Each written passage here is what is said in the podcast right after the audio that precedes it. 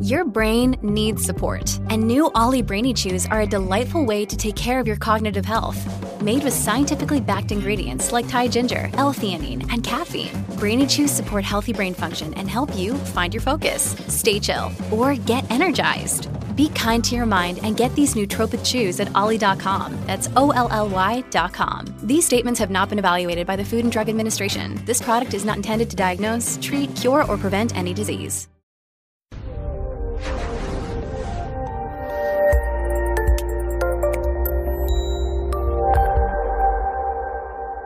I'd like to welcome everybody to today's presentation on opioid misuse prevention. We are winding down our series for Recovery Month 2020. I am your host, Dr. Dawn-Elise Snipes. In this presentation, we're going to identify the th- types of prevention if you haven't been through those before, learn the steps in prevention, understand why people use opioids. We can't prevent it unless we understand why they're doing it.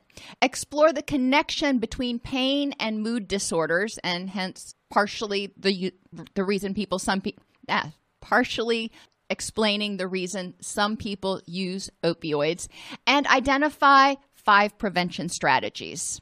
Your prevention types. Primary prevention means keep people from developing a problem in the first place, which means keeping them from misusing opioids in the first place. Secondary is preventing the problem from getting worse.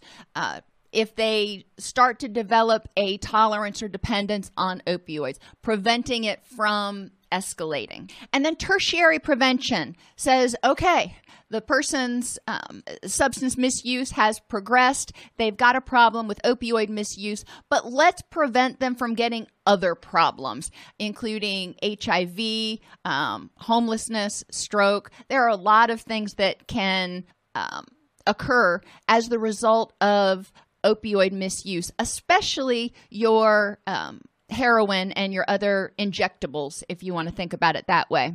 Uh, we're not going to go through a lot of pharmacology today, but it is important to recognize that opioid misuse has, well, all addictions have far reaching impacts on the person physically, affectively, cognitively, interpersonally, environmentally. You know, it just it affects every area of their life. When we're trying to develop a prevention program, the first thing that we need to do, and this isn't on the slide, the first thing that we need to do is do an assessment of our area. What are the needs in our area? What are the issues in our area? We're going to talk a lot about meta concepts and interventions later, but the needs and the um, problems in one area, such as rural Tennessee or Appalachia, are going to be different than some of the problems that are prevalent in a place like New York or Miami or even Nashville.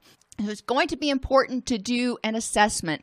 And if you go to SAMHSA's website, the Substance Abuse and Mental Health Services Administration's website, uh, they do have a section on prevention programs and they can walk you through doing that needs assessment. So that's the first step is to figure out what the issues are. The next step is to raise awareness of an issue.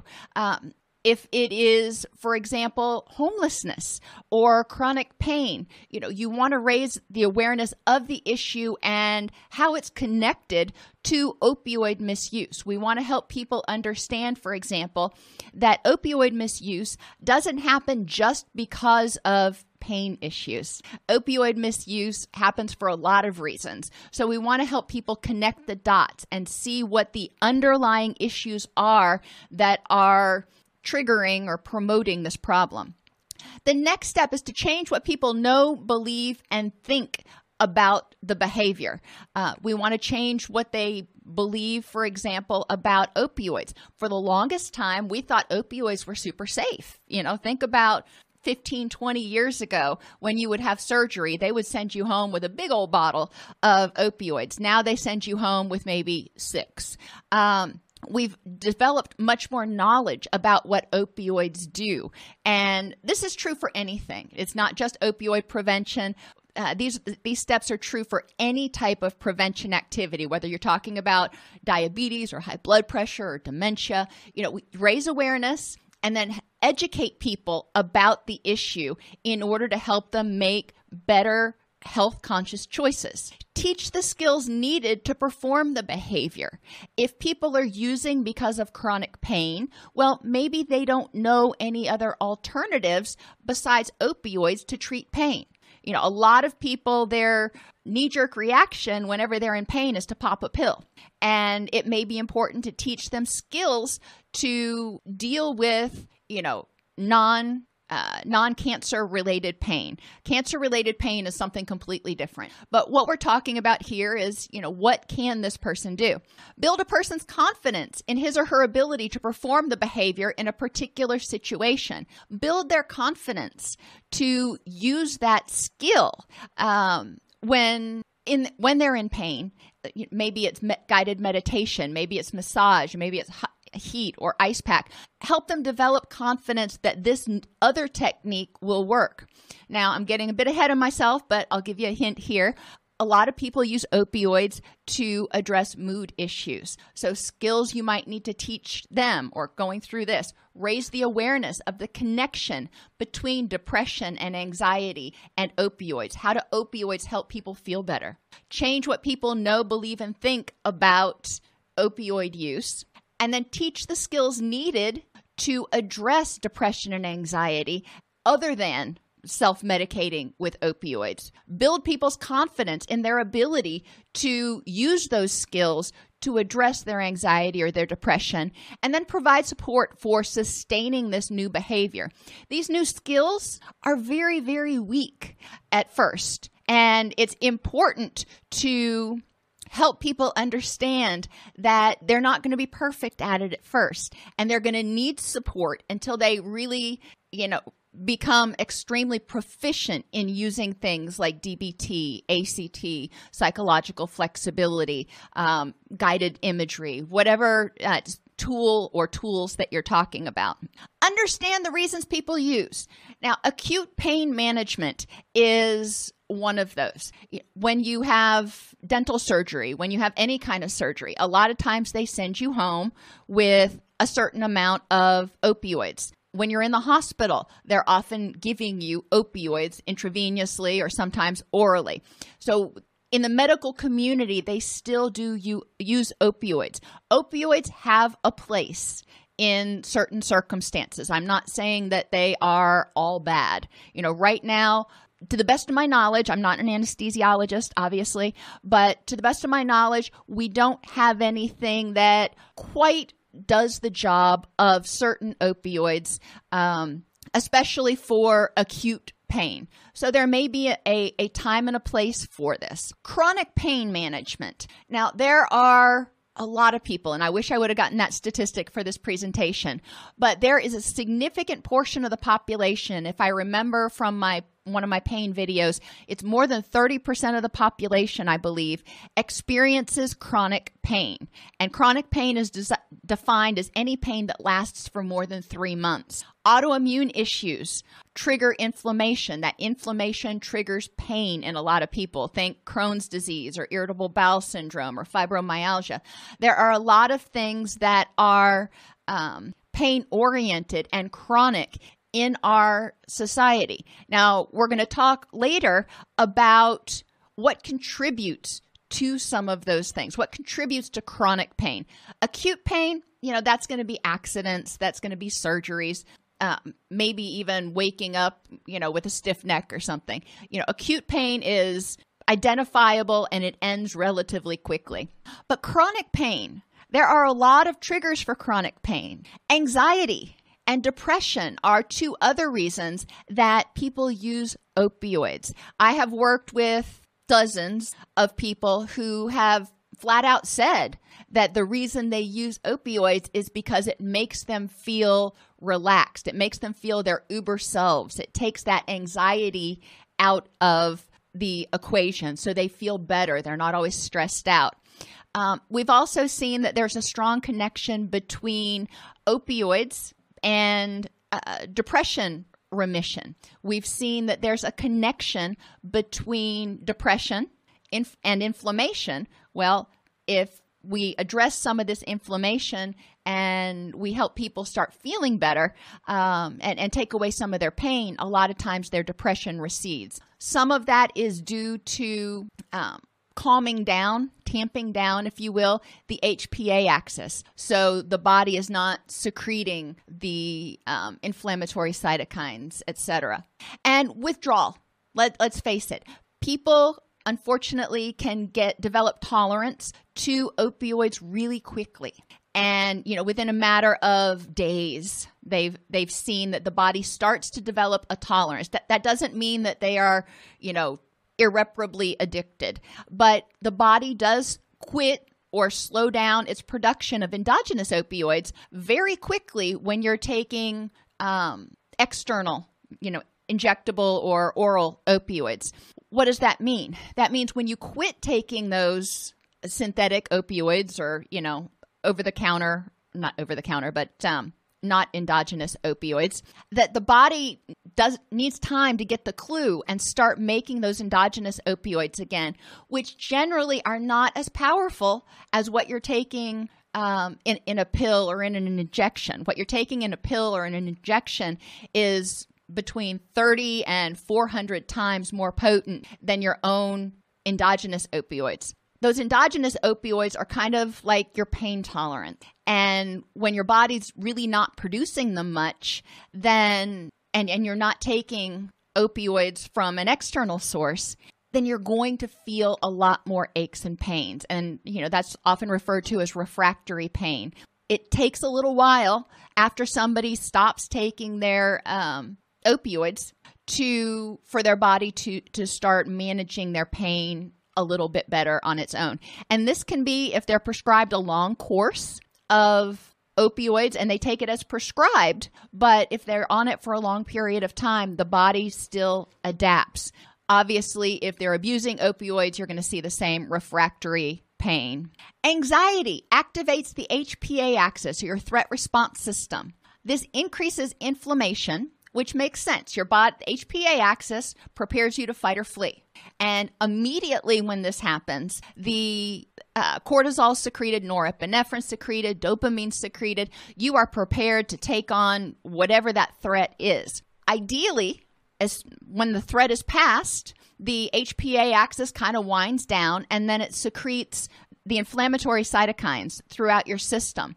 The goal of those things is to go to wherever in the body was injured from this fight that you allegedly had and repair it. Unfortunately, when people are chronically anxious or in chronic pain, those inflammatory cytokines are just kind of always going through the body. So there is um, increased inflammation, increased levels of cytokines, and they can measure that with a blood test. Um, increased levels of cytokines in the body when people have chronic anxiety, chronic stress, chronic depression, chronic pain. It's important to recognize that because those inflammatory cytokines, that inflammation can also trigger autoimmune issues and is associated with increases in depression. Interestingly, and I'm not a fan, this is my personal opinion.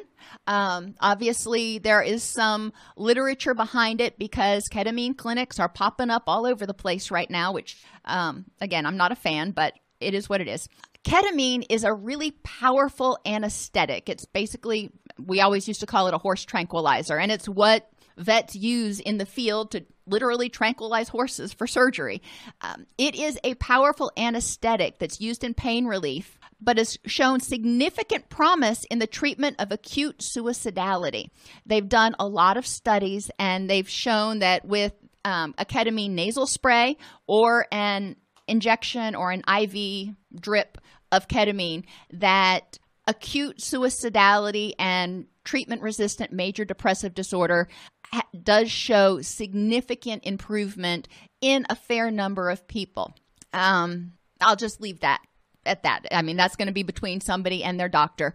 The point I want to make is that if you've got, got somebody with depression, we know that one of these drugs, you know, ketamine, uh, actually does directly impact their mood and in short order. So let's think about what are people doing when they're injecting heroin, when they're taking, you know, Oxycontin or fentanyl. You know, sometimes they may be addressing their own mood issues. So it's important that we recognize that even if somebody doesn't have pain, which they're going to have some pain if they're addicted to opioids. But if you're preventing it, if we're talking about early stage prevention, we need to be aware that if they experiment with opioids and they find that, hey, this makes me feel pretty good, then they are at a much greater risk of self medication. I will tell you, uh, for me, and I'm one of those people. I take one Benadryl and I'm out like a light. You know, I'm I'm a lightweight when it comes to a lot of medications for some reason. But there are certain types of opioids that I've taken in the past after a surgery or whatever um, that I can tell you that certain type of opioid.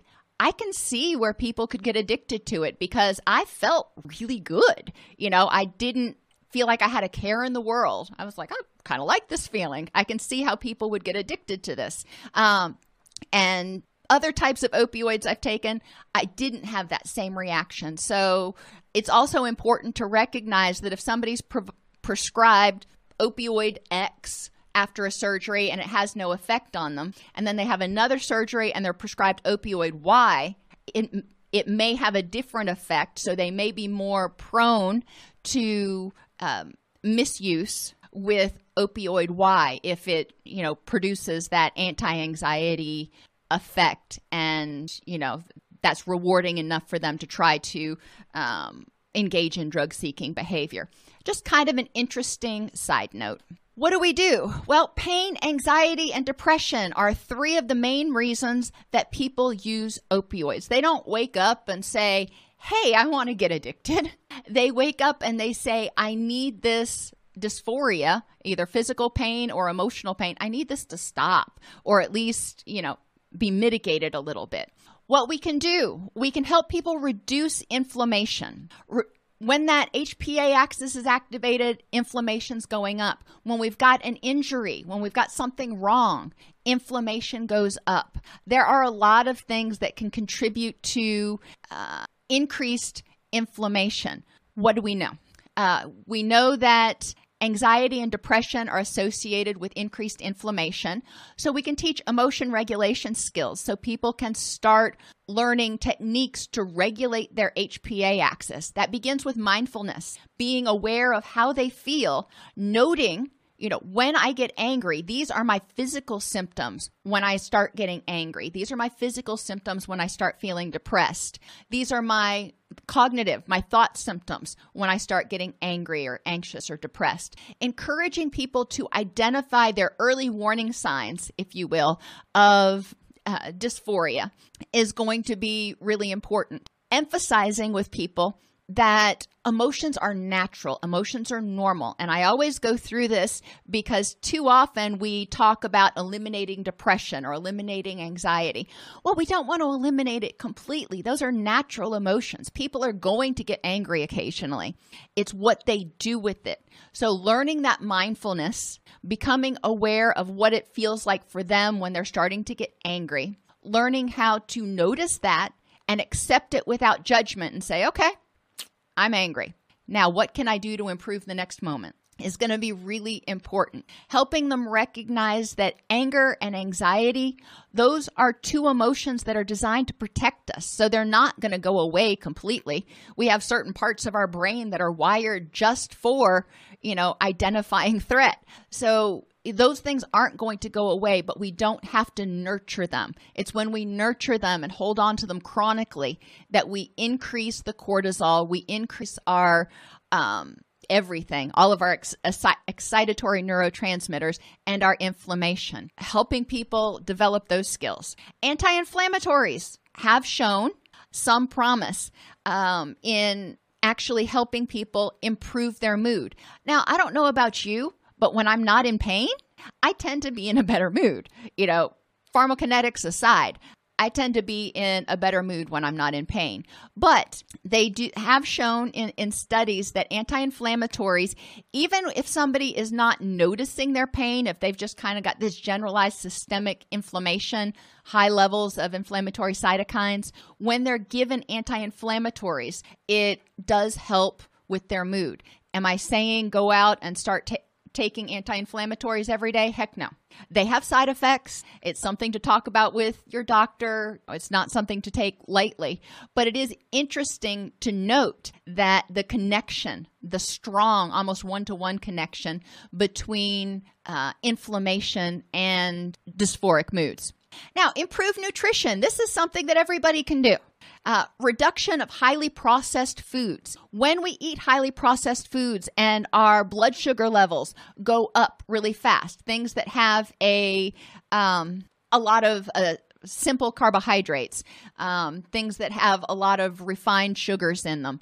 That uh, increases our blood sugar. When our blood sugars increase, that actually increases systemic inflammation. So that's one thing people can do.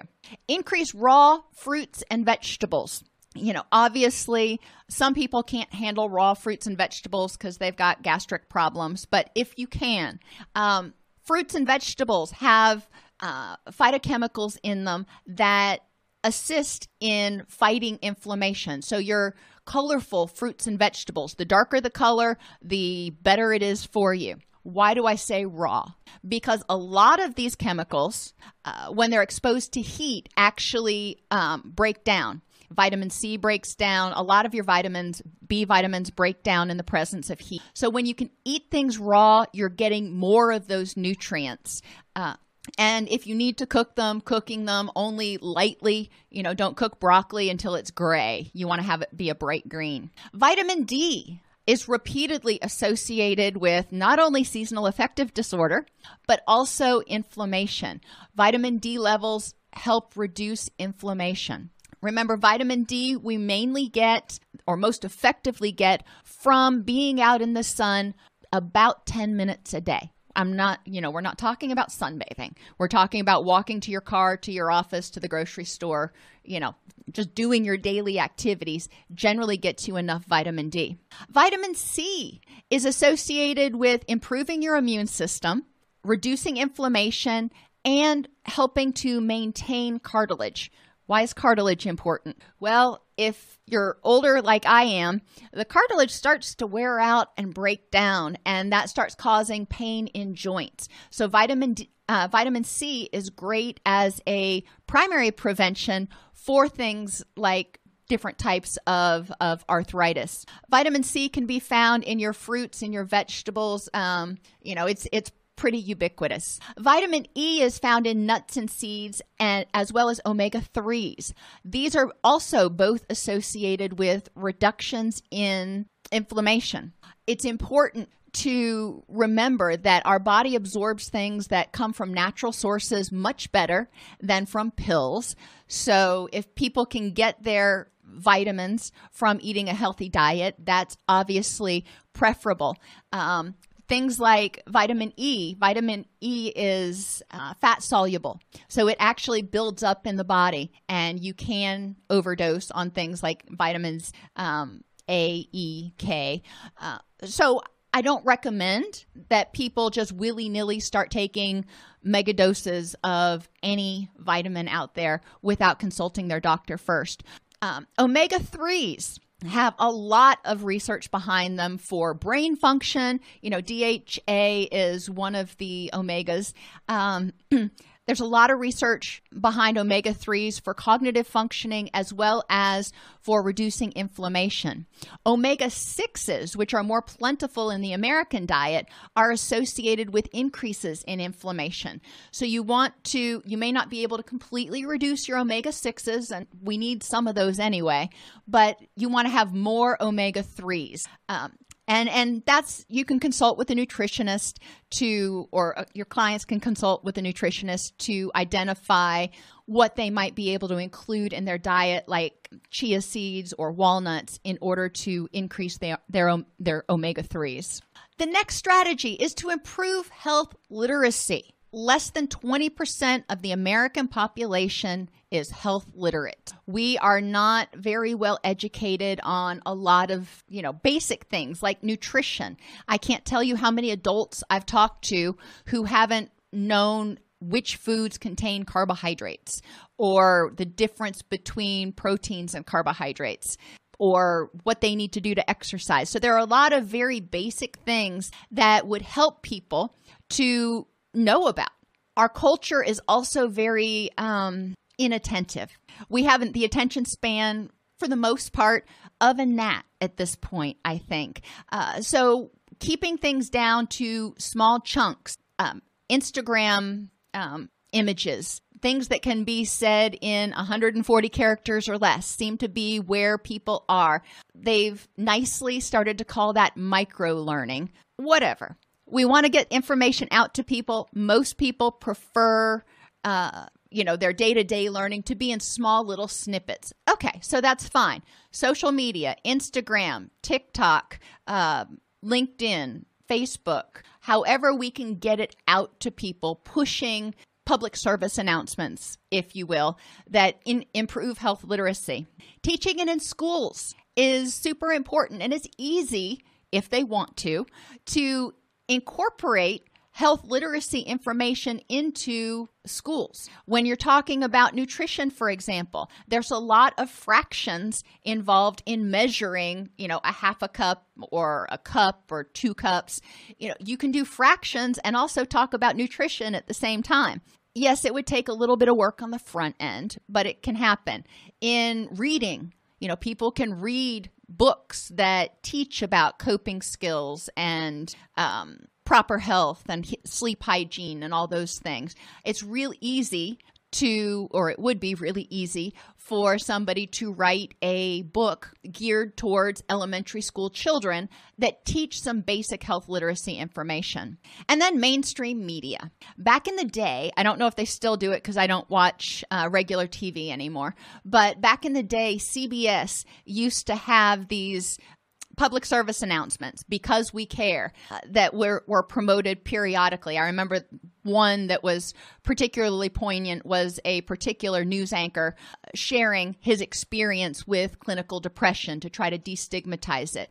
But mainstream media is in the perfect position to provide micro learning through public service announcements, and a lot of people watch the news. And you know, you have that segment, the one I look forward to is the one with the pets every week. But if you have a segment every day or every week 30 seconds, two minutes that provides a tip or tool for health literacy. It would go, it adds up over 365 days, it adds up. And we can work with uh, our local mainstream media, your local CBS affiliate, your local Fox News affiliate, your um, public television stations, your radio station, to get some of these things pushed out. Uh, schools are a little bit harder, but social media we can do on our own, and we can also work with mainstream media. So, what are we teaching? What things are we promoting? Uh, physically, we want to talk about vulnerability prevention, which comes under adequate sleep, proper nutrition, exercise, and guess what? Breathing um, and pain management educating people about the multitude of non pharmacological interventions to help with pain. Affectively, we can give little snippets. I mean, it's not hard to teach a particular skill in cognitive behavioral therapy um, or like and, and, help people learn it. Distress tolerance. You know, you could focus on one of the acronyms that uh, Linehan created, the accepts or improves, in a brief little public service announcement. There's no other better word I can think of for it right now. Cognitively, we can teach, uh, and affectively, we also want to teach people that it's important to add in the happy. It's important to develop what I call happiness habits. Cognitively, we can teach psychological flexibility and cognitive behavioral skills. Environmentally, we can help people learn about the impact of things like low light and how that contributes to seasonal affective disorder, or noise and how increased levels of noxious noise, whether it's road traffic or the railroad or whatever it is, uh, actually increases people's stress levels and has been associated with uh, significant increases in prescriptions for antidepressants. So we can start helping them learn how their environment contributes. It can trigger either happiness or it can trigger distress. And interpersonal skills, teaching about boundaries, assertiveness, um, attachment, you know, what attachment is, you have to break it down a little bit if you're going to do it in micro micro learning units, but it can be taught and it can be taught in, you know, 3 minutes or less. Just you have to have installments every day for a while to teach a, a big concept like that. Another prevention strategy is the development of opioid alternatives. There is a company called Pain Reform right now that I am super excited. Um, th- they are working on, I believe they're in phase three clinical trials right now, on an extended release local anesthetic. So it's an anesthetic that after surgery, the doctor puts in this um, I don't know if it's a vial or packet or whatever.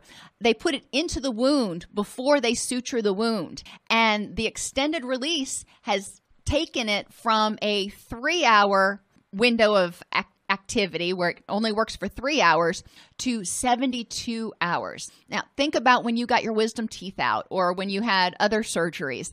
A lot of times, the worst pain, the pain that you may or may not have needed opioids for was probably that first 72 hours. So, this extended release local anesthetic keeps that area numb for the full 72 hours, hopefully eliminating the need for people to have take home doses of. Um, of opioids. Hopefully, after that period, they're able to address it with over the counter type medication. Uh, so I'm so excited and I can't wait for that to actually hit the market.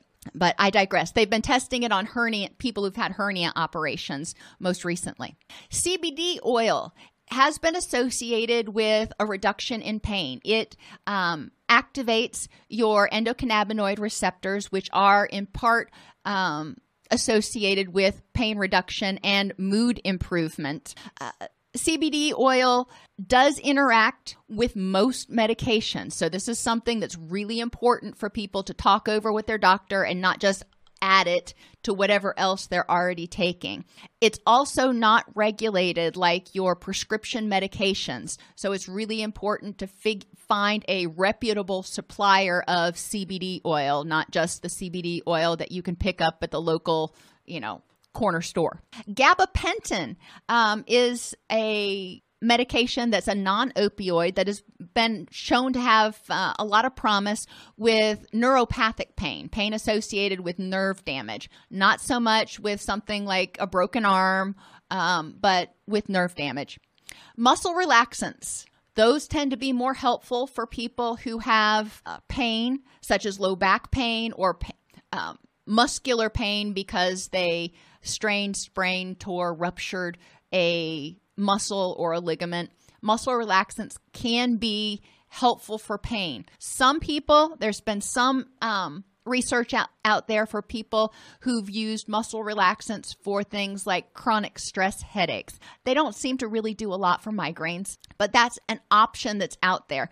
Can they be abused? Well, yeah, I think just about anything can be abused, but they're a much lower abuse potential than opioids. Anti-epileptics like Lamictal is another are another class of medications that have shown some promise in pain management other than opioids. Acupuncture has a lot of research behind it for helping address pain, especially chronic pain, and and multiple different types of chronic pain. If you go to PubMed and you type in acu- acupuncture and pain, uh, you will come up with literally hundreds of articles. Chiropractics is also helpful, particularly for people who are experiencing pain in their with headaches, pain in their neck, pain in their back. Uh, chiropractics can be extremely helpful at trying to rebalance that musculoskeletal system. For people like me, I've got scoliosis,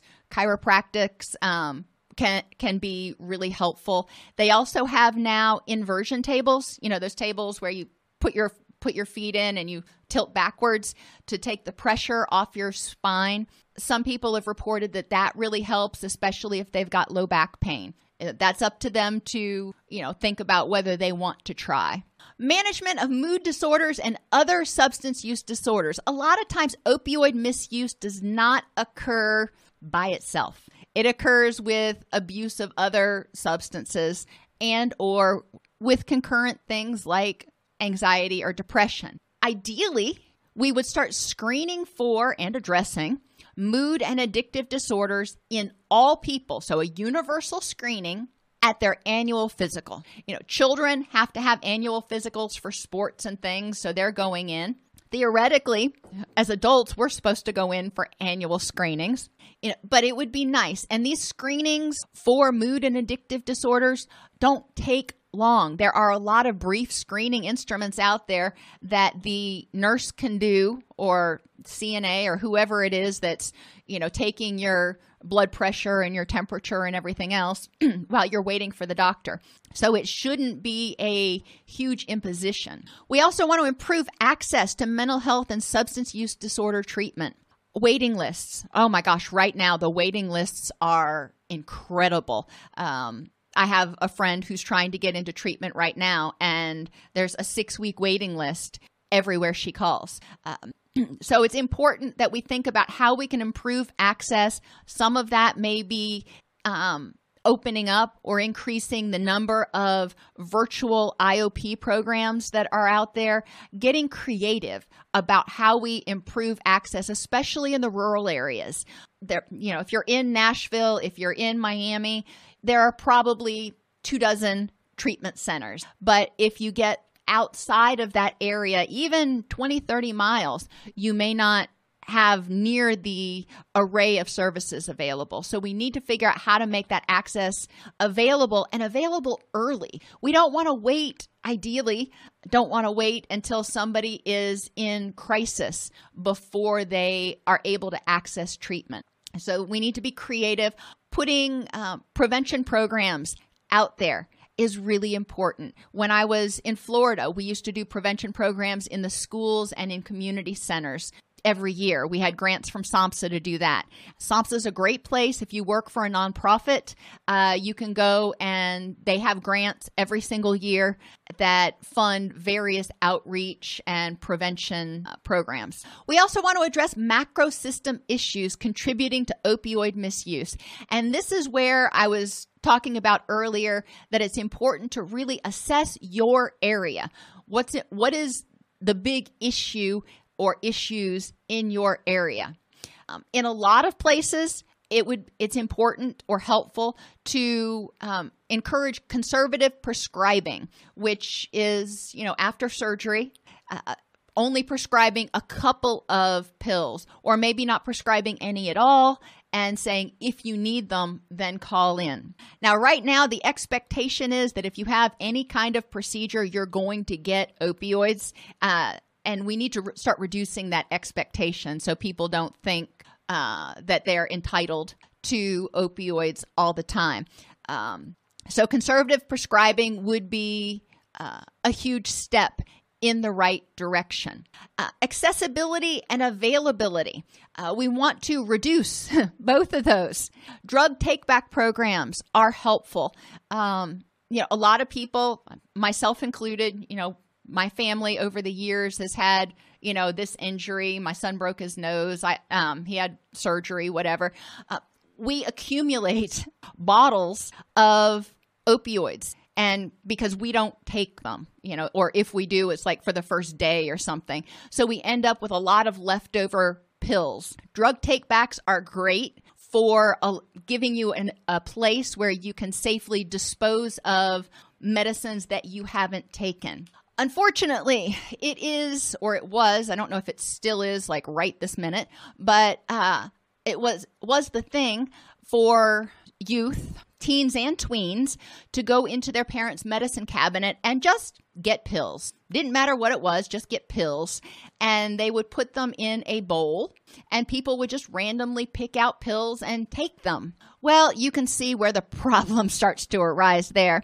But there were also youth who discovered that their parents had opioids and they discovered opioids. We know that addictive substances are far more traumatic on the adolescent brain than they are on the adult brain because the adolescent brain is still very malleable, still forming. Um, so that's one thing. But so parental parents do need to control if they're going to have medications in the house, you know, opioids, benzos, anything that could be potentially misused. I hate to say it, but it's anymore, it really is important to keep those in a safe. You know, keep them locked away where curious youth can't access them. You know, if you're going to have them in the house, you know, treat it like you treat firearms. Keep them locked up so they can't be accessed by by curious little people. And use injectables to reduce diversion. When we uh, opened the opioid clinic in Florida many many years ago you know that was a big issue was how are you going to prevent the methadone from getting diverted? And since then they've developed a lot of long acting injectables. They have a uh, buprenorphine which it is a partial opioid agonist you know if you were in my medication assisted therapy class you're aware of that um, but buprenorphine for example can be injected and it lasts for 30 days. So people aren't having take home doses that they could sell or divert in some way. So that is another issue that's really important because things like Suboxone and buprenorphine and obviously oxycodone and fentanyl and those sorts of things are worth a lot of money on the black market. So we want to be cognizant of those things and do whatever we can to reduce the diversion. We want to improve drug screening protocols. It uh, makes me so irritable um, when I hear of a company that has a drug testing program and they tell somebody in their they get somebody gets a slip in their paycheck that says you need to go get drug tested in the next 72 hours or something or for some things even 24 hours is too long there are so many ways that people can work around a drug test that it, it is much better, much more effective if they are called in, told that they're getting drug tested, and drug tested on the spot. Um, there are things, and this may be an education for some of you that you didn't want, but whatever. Um, there are things, for example, uh, for for men, it's called the Whizzinator, and it is a um, a false penis that they can strap on and it stores urine in it. So they can store clean urine. It's going to be close to body temperature because it's been you know stored in the same place. And so when the person urinates in a one of those test cups the temperature scanner is not going to register that it's not their urine and if somebody's not looking really closely uh, d- during an observed drop, they are they may not notice that it's actually not a real penis that the person is using to fill the cup with. Um, I'm sure there are analogous things for women. I know that when I used to do observed drug testing, there were lots of creative ways that uh, women did similar things. Um, so, not to get too graphic, but we can't really make a dent in the problem until we start effectively monitoring for it. Because for a lot of people, if there's a chance that they're going to get caught, that's enough of a deterrent. They're not going to even start. But if they know that there are all these ways to beat the system, then they may be a little bit more loosey goosey. Drug free workplace policies really need to address that. I am a big fan of because of things like the Whizzinator. Um, I am a big fan of observed urine drops or blood tests. Those are more expensive. Sweat patches, more expensive, but really accurate. There are a lot of different ways that people can be tested.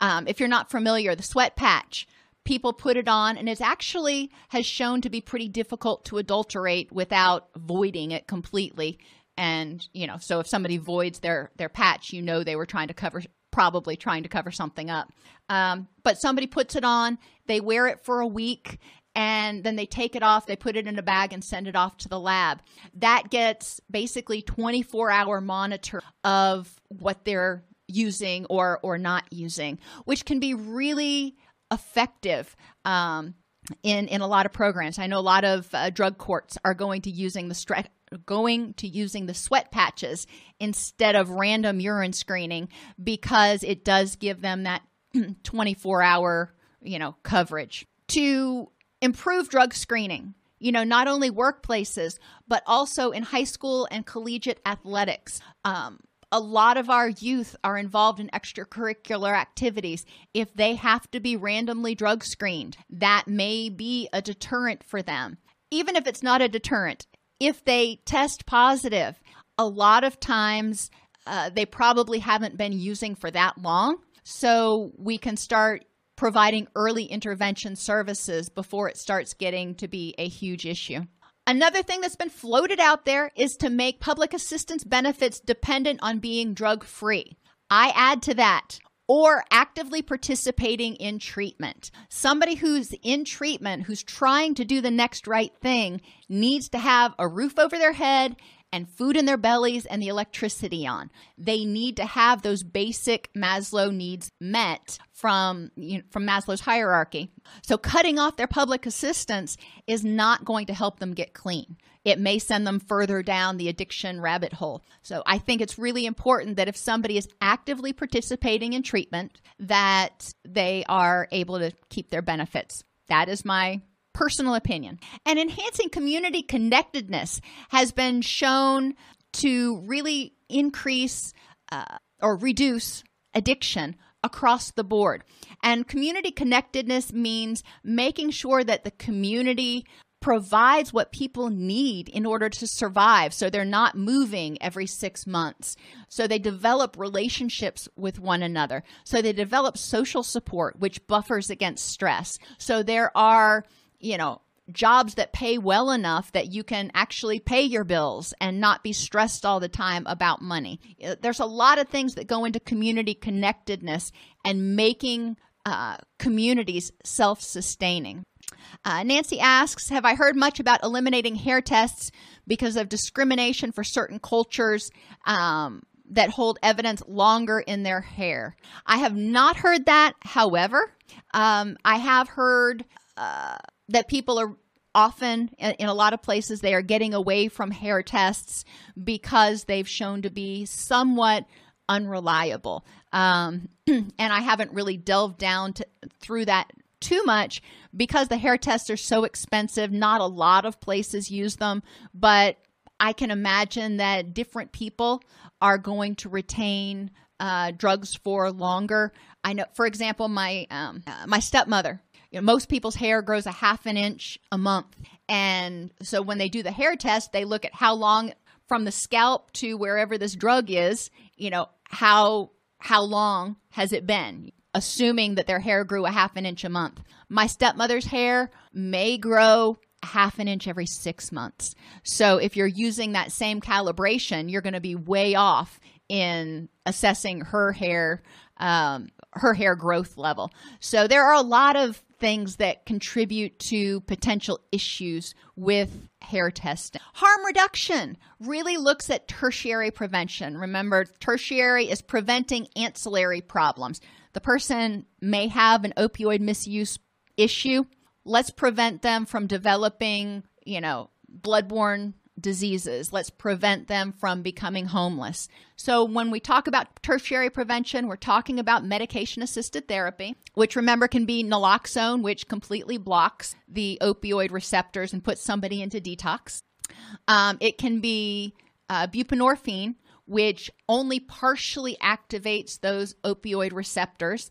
And remember, that can be administered through a long acting injection. So they don't have to come to the clinic every single day like they do for methadone. Uh, so th- there are options out there for medication assisted therapy. Needle exchange programs, and a lot of people really get upset about these. However, let's think about uh, if you have people who are abusing injectable drugs. Not only are they having issues because of that abuse, they, they also are probably developing other physical symptoms, other physical diseases, and maybe sh- spreading them to other people. That, and then those people are, or, or anybody who gets sick is going to end up needing medical care.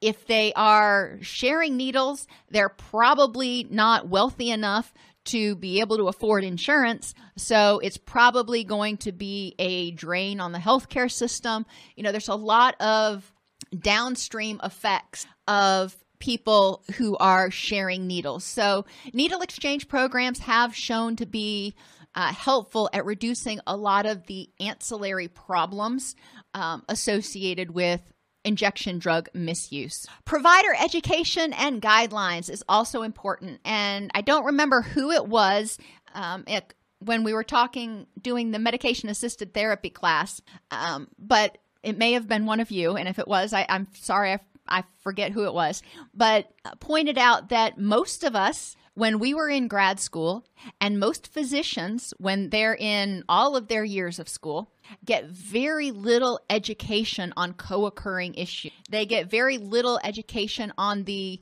need for collaborative, multidisciplinary approaches. Um, so the question that she raised at that point was how can we increase this? How can we encourage uh, professionals who are already in the field to um, Okay, it was Nancy. So, how can we encourage uh, professionals in the field to get more education on the different strategies, not only to address addiction, but also the co occurring issues like mood disorders? Um, well, we can try to start changing curriculums in schools. That'll take a while. Another idea I had was um, to have insurance companies start requiring a multidisciplinary approach. And um, a lot of insurance companies require you to use the locus or some other uh, screening or assessment instrument. If that screening or assessment instrument included, um, you know, complete biopsychosocial screening issues and referrals, you know, we might force people kind of in that direction of at least acknowledging the existence and hopefully increasing their curiosity about about the area of integrated behavioral health. Uh, so there are some ways we might be able to to smush it in there. Working with state boards to have them start requiring, just like they they require we have ethics training and they require we have domestic violence training every year. Having them start requiring um, a certain number of hours of education on addiction and integrated behavioral health you know that could be another issue but that would be something that has to be statutorily mandated which means going before the board and trying to get them to alter um, alter the requirements opioids do have a place for acute pain management I, i'm not saying they are all bad They've also been associated with reductions in anxiety and depression, Dependence and tolerance on opioids develop quickly. and currently, opioids are very easily diverted. Um, pills, tablets, sublinguals, you know, there's a variety of things out there, and they can be easily diverted. So we need to think about ways to prevent that. Reducing prescribing by those long acting um, anesthetic things could be a huge help in, in reducing the number of um, opioid pills that are just freely out there, for example. Prevention needs to focus on all of the reasons people abuse opioids, including stress and anxiety management, depression, and pain. Not just think about it as something for pain. Um, and, and, and it remember, it doesn't uh, always start, opioid misuse does not always start as a result of pain. A lot of people uh, have an injury or a surgery or something and they're prescribed the opioid and they get the type of opioid that does it for them and helps them feel their uber selves to quote my client um, and it may start from there uh, other people may have just you know randomly stumbled across it or experimented with it and found that it helped. It was an effective method of of self-medication. So we do need to recognize that the path to opioid misuse uh, differs for different people and the reason they use differs. Are there any questions? If this podcast helps you help your clients or yourself, please support us by purchasing your CEUs at allceus.com or getting your agency to sponsor an episode. A direct link to the on-demand CEUs for this podcast is at allceus.com slash podcast CEUs. That's allceus.com slash podcast CEUs. To sponsor an episode of Counselor Toolbox and reach over 50,000 clinicians per week, go to allceus.com slash sponsor. Thank you.